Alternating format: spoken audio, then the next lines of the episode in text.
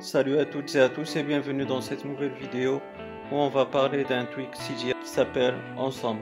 Ce tweak est compatible avec iOS 8 et iOS 9 et il va redonner un nouveau look à votre notification center.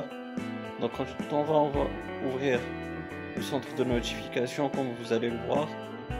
Dans l'onglet aujourd'hui on a tout ce qui est control center donc on a les différents toggles Wi-Fi, euh, data, etc. On a aussi la luminosité, la musique, AirDrop et les différents raccourcis pour les applications. comme vous pouvez le voir, c'est plutôt une bonne chose d'avoir ce tweak euh, dans l'onglet aujourd'hui puisque cet onglet-là on ne l'utilise pas vraiment. Euh, donc c'est plutôt un bon point positif. Ça lui donne une utilité. Mais le problème c'est que, ou plutôt le point négatif, et c'est pas, pas vraiment un gros point négatif, c'est que on n'a pas les, contrôles du volume.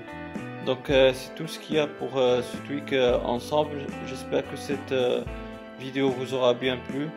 Si vous avez des questions ou des suggestions, n'hésitez pas à me les donner dans les commentaires. Je vous répondrai avec plaisir.